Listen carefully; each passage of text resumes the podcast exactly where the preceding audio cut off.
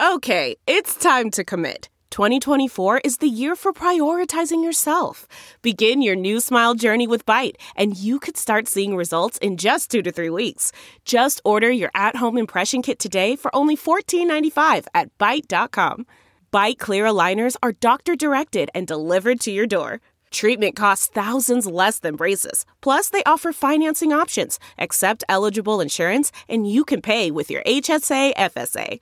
Get 80% off your impression kit when you use code WONDERY at Byte.com. That's B-Y-T-E dot com. Start your confidence journey today with Byte. Ladies and gentlemen, record geeks, retired plate spinners, and millennials who want to impress their parents with their record collections. Welcome to the Rhino Cast podcast, brought to you by Rhino Records. Get ready for new releases, deep tracks, and conversations with your favorite artists and bands, and balloons for the kiddies. And now, your hosts with the most, Rich Mahan and Dennis the Menace. On this episode of the Rhino Podcast, Dennis sits down with none other than Linda Ronstadt to discuss her new release, Live in Hollywood.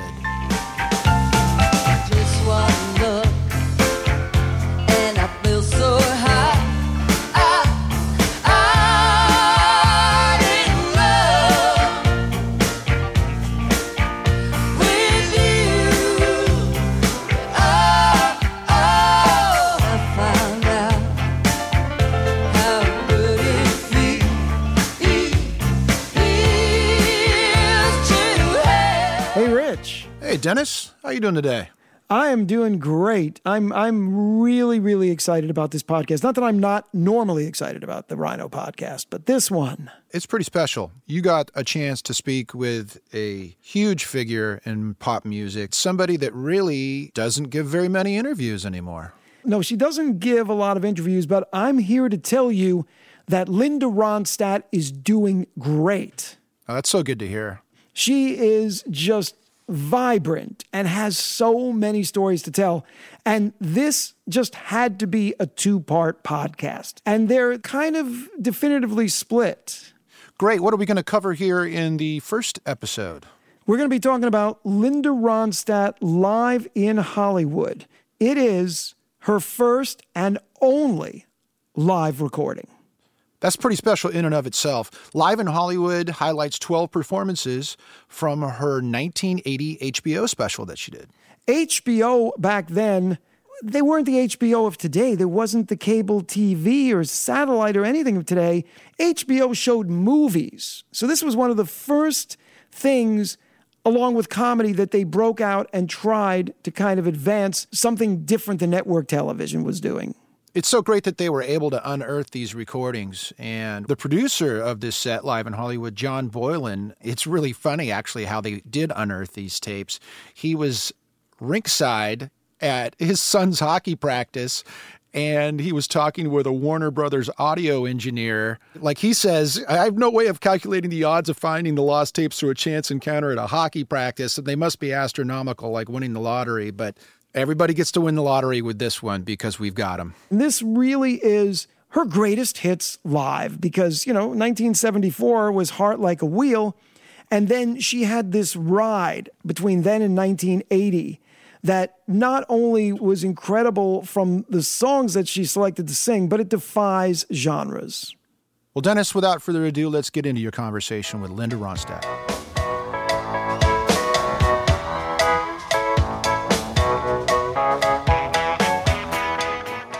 Would you introduce yourself, please? Linda Ronstadt. You are incredible.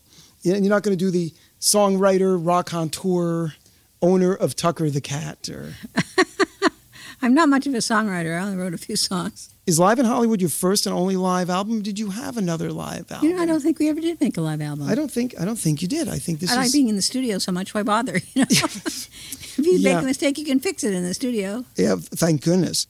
The recording happened, and we'll take you back. It was April 1980, and it was pretty much upon the release of Mad Love. And that was interesting. It was the turn of the decade, right? 1980 was an interesting, interesting moment in time. Yeah, well, I was looking for something new to do. I it was here. I went to Broadway and and uh, sang in Gilbert and Sullivan's Pirates of Penzance. So I was on my way to do that, but I was just looking around for songs, and Wendy Waldman introduced me to an interesting songwriter whose name I can't remember right now. He was just writing these really good songs, so I recorded a couple of his. You know, I did the same thing I always do. I find a an old hit that I love a lot. In this case, "Hurt So Bad," and um, oh, a song that the Hollies did. I can't let go. I can't let go. I love that song. Yeah, we're gonna we're gonna get into some of the songs. So this was really interesting because it was an HBO special, and you know, think about HBO, 1980. You know, that's so long ago, at Television Center Studios in Hollywood. So it was a studio environment. Right. And your manager, who was really kind to me to get this set up, John Boylan, was the exec producer. So the two of you met at the Troubadour, and I believe he was working with Rick Nelson. Is that the story? Yeah, he had produced a record called um, "She Belongs to Me," with the with the country rock band that was superb. Had Buddy Emmons playing pedal steel guitar. That was the Stone And- Canyon Rangers, right? Yeah, and then um, uh, the guy on bass was the guy, the original bass player in the Eagles, Randy Meisner. So when the Eagles formed, I suggested Bernie Leadon, and I already had Glenn Frey, and he suggested Randy Meisner, and that was how the Eagles came about. So you asked him to produce and put the band together, but how did you remember how John came to you and said, "So Linda, there's this this cable network called HBO, which nobody really, you know, wasn't really they were showing movies at the time. That's what HBO was. HBO was was cranking out movies." And so somebody said, "Oh, why don't we do a concert with Linda Ronstadt? Why don't we have it in a studio?" Do you remember it all? John approaching you? Well, I don't, but I, I don't have a TV. I didn't have a TV for 30 years. I have one now. I, I got I bought a TV when Obama got elected. I said I got to see this. got tired of going to other people's houses to watch him make speeches. Now I'd like to take it out again. It's too late. I was got me hooked by the leg. So I didn't. The last time before I moved here that I had a television was when it was rabbit ears on top of the TV, and you and my particular rabbit ears were broken. You had to hold it if you want. You could only get three channels, and if you wanted to get PBS, you had to hold on to one of the rabbit ears. Somehow, it I remember those days. I don't know why my body electricity made it work better. So I didn't watch a lot of television, and I didn't understand HBO or any of that stuff. I just knew that I didn't like to be on television, so I always avoided television at all costs. Before we get into the songs, one of the, one of the things you've said, which is kind of interesting, and I, I read this in another conversation, you've said that you feel like your music's frozen in time. Yeah, it's, when I sing, I sing something a little different here, and a little different there. I mean something here, I mean something there. I discover something that's better. So when I'm recording, I'm just working it out. And that was just shortly after we recorded it. I was pretty familiar with the material, but you listen to it, you go, why was it, why did we start it out so slow, or why is it too fast, or why is it why isn't the guitar pushed up there? The band, Kenny Edwards, of course, Stone Ponies, Danny Kortchmar, who was in your Best Get, guitar player I've had in my band. right, who was in your Get Closer video, He's so good. right? Russ Kunkel, who's been on everything from every Simon and Garfunkel record to, you know, he played on, actually, Russ played on, I counted, a dozen of your albums. Well, he played. He was the drummer of the hour from the '70s on to now. He was the session all the guy. Yeah.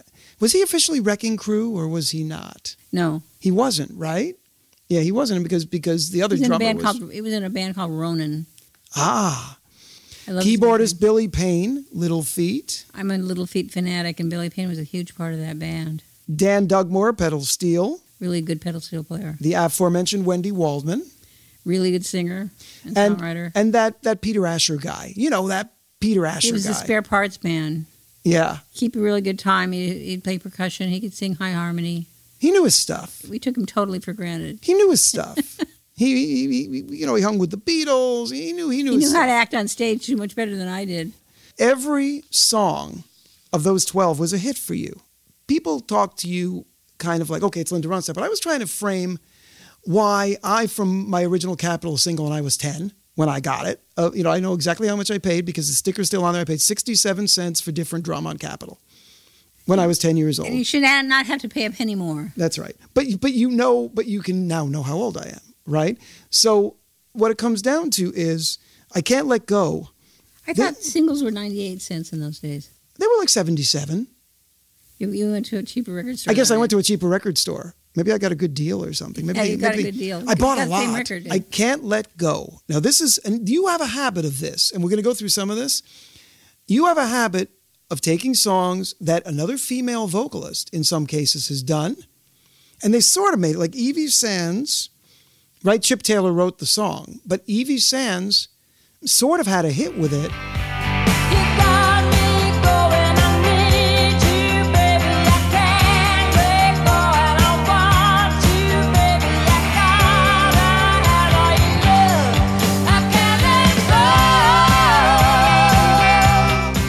So Bad.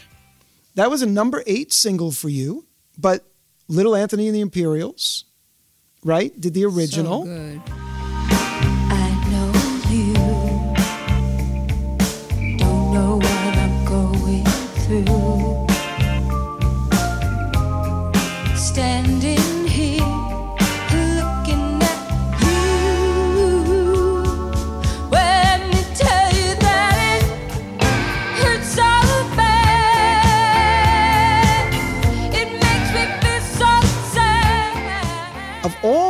the things in terms of songs, Warren Zevon was kind of a challenge. His songs didn't meet the, I don't want to say meter, I don't want to put words in your mouth, but you kind of said it was a tricky, tricky slope with Warren. It was hard to fit in his songs into my voice sometimes. So tell me more about One that. I missed was accidentally like a martyr. I always wanted to record that. Oh, what a great song. Oh, you could have killed on that. But but let, talk to me about not fitting your voice. Is it more because you were like this and he was like da da da da because he was jittery? I need to have a long, high. I don't like short note songs. I don't like singing a lot of short notes. And he's jittery. He's like bum bum bum bum bum bum bum yeah, bum. but, but but poor pitiful me had a good chorus. Yes, it did. Oh,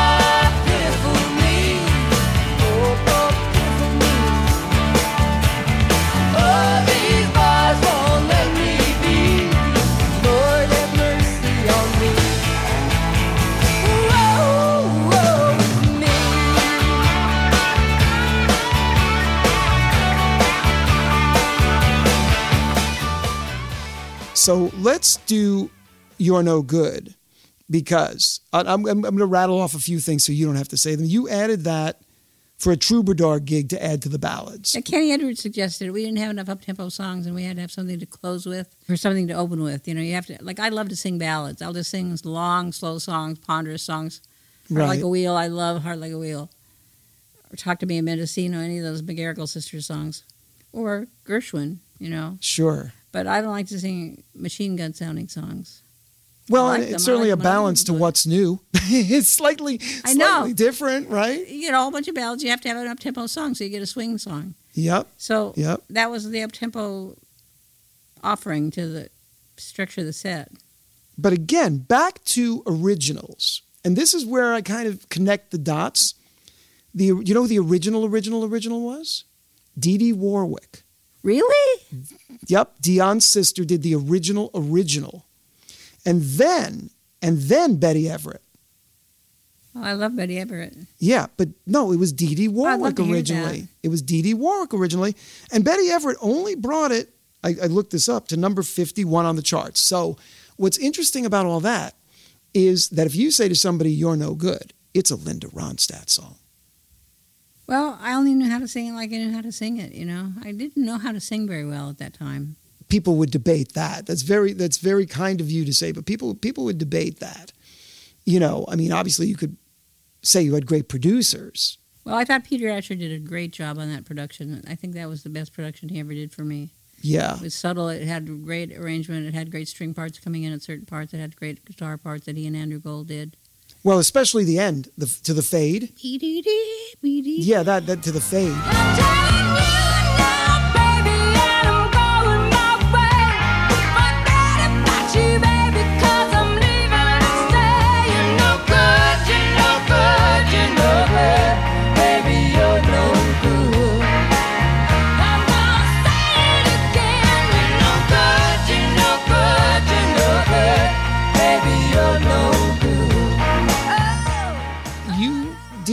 These songs because you like the songs, but they get identified with you because you had the biggest hits with them. I mean, I can't think of any. I, can't think of very many artists that can say that the body of their work are songs they didn't write, but but they had the biggest hits with them. Well, it always seemed to me that not everybody could write their own songs. You know, there are a lot of mediocre songs out there. and, and there's a lot of really great them. ones lying around, sitting, you know, like Little Girl Blue by Rodgers and Hart. I thought, don't leave that one languishing in an elevator going up and down. Yes. Get that song out of jail. So the same night that you discovered You're No Good, J.D. Souther brought you Blue Bayou, right? Yeah. Well, yeah. Yeah, he said, yeah, they really sing this song. It's really good. Originally, we were going to sing it as a duet, and then he couldn't do it. and Don Henley wound up singing it on with me. But I, I love those, um, what's his name, the original guy that recorded it? Roy The Orbison. Dark Glasses, Roy Orbison. I love the way he sings. His singing is very operatic. And, it, you know, he gets He really goes, big, "Ah!" long. Yeah. So that was perfect for me, like Blue Bayou. He didn't write that, but those long notes are good for me. I'm going back someday.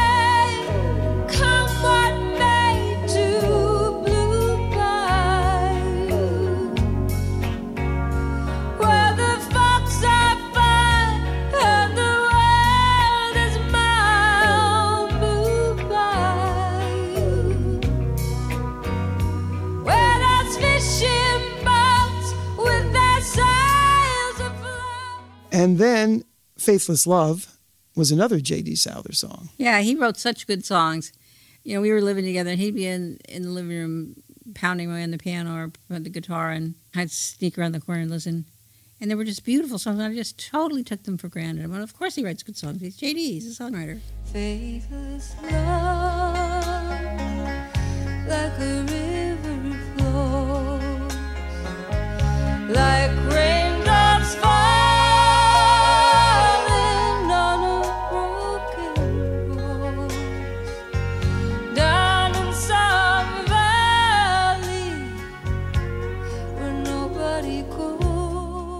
were surrounded by Jackson Browne. Well, this is what I'm saying. You know, everybody probably you probably don't spend a lot of time looking back on your life. I suspect you're about about the now, but but but but still, because you have to be, because that's what life is, Yeah. right? But but the people that you were surrounded by, and I'm gonna I'm gonna go a different way. So how do I make you? Which is also on there. Billy Steinberg. Billy Steinberg. That's that guy's name. He's, I love his writing. Like a Virgin. True Colors for Cyndi Lauper. Eternal Flame for the True Bangles. Too. Yes, he did. He wrote I Touch Myself for the Divinyls. Wendy Waldman brought him over to my house and said, "Hi, this guy writes songs." And Wendy Waldman me, again. played me "How Do I Make You," and I went, "I like that. I'm going to record it."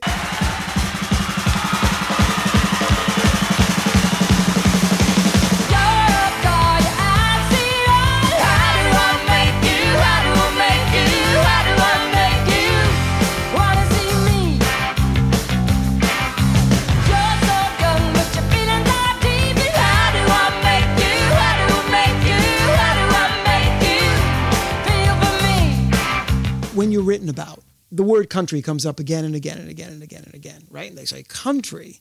And now today we have alt country and we have country and this and we have, you know, we have all these genres. But if you take a song and you make it your own, How Do I Make You fits right up there with all the new wave songs that were coming up of the era. But that was just what I got from Billy Steinberg. I thought it was a good song. I know. I wasn't trying to do any ism, you know. But isn't but isn't that the point? Isn't that were you ever trying to do an ism No. in I all these songs? If I found a song I really admired it and it told my story, I had to sing it. Then that's Even if- it. Even if it didn't like me. Sometimes the song didn't like me. and I couldn't sing it very well. I understand. It Oh, didn't like me as much as I liked it. But I thought, how did I make you successful? I thought it was good.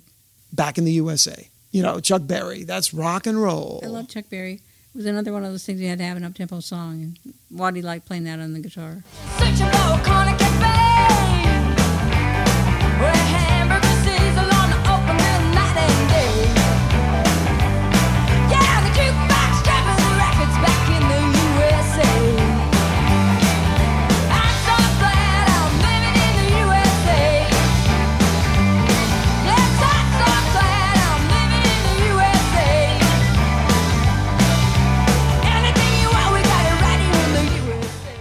Desperado, which again, you know, that was kind of the entree for for the Eagles, but you also very much made it your own.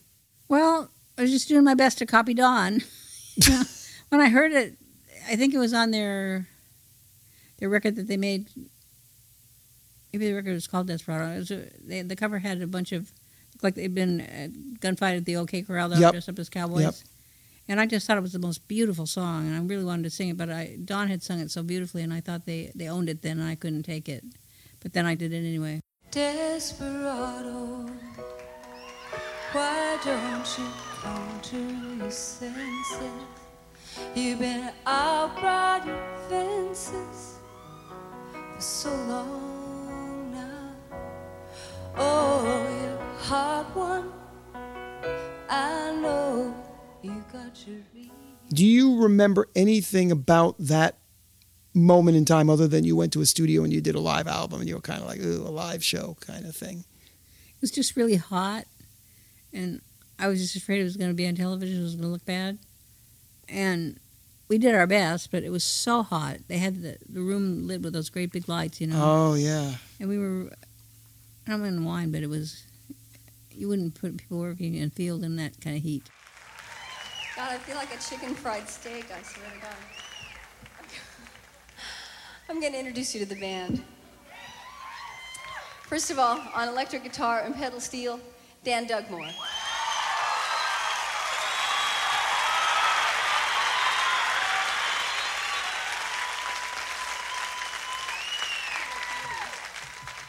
Bob Glaub on bass.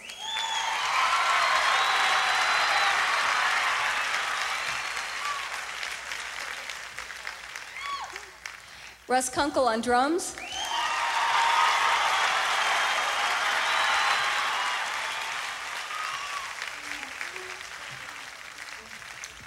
And standing behind Russ on percussion and high harmony, my manager and producer, Peter Asher.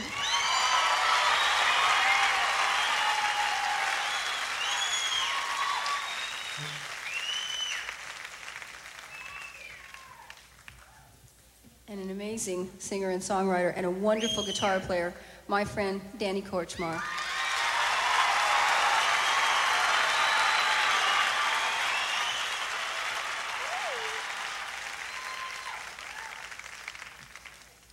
Someone who's been a friend of mine for a long time, and we've played music for about together for about 13 or 14 years. He's uh, also produced two beautiful records with Carla Bonoff. He's playing banjo and guitar on this tour. His name's Kenny Edwards.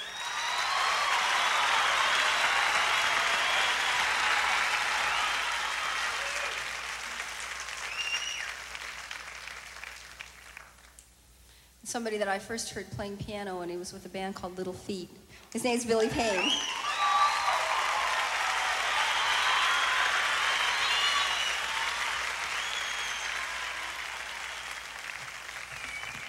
And finally, one of my dearest friends. I think she's a great singer. You know who she is anyway. Her name's Wendy, Wendy Waldman.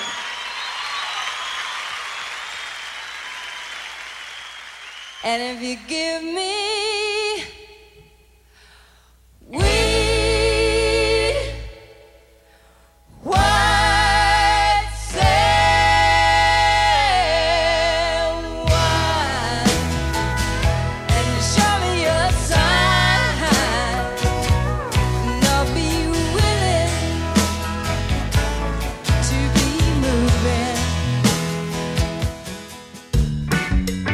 treat to hear your conversation with Linda Ronstadt, and people just don't get to hear enough from her anymore. Yeah, I've been having these conversations for more than a minute, and I have to say this is beyond a life highlight. But wait, there's more. We have part two coming up in a couple of weeks. Folks, Live in Hollywood is available now. It is available on CD and LP and digitally. So, however you like to consume music, your favorite format is available. And last but certainly not least, don't forget to hit that subscribe button so you don't miss the next RhinoCast. Executive producers for Rhino, John Hughes and Lauren Goldberg. Produced for Rhino by Pop Cult and Rich Mahan Promotions. All rights reserved.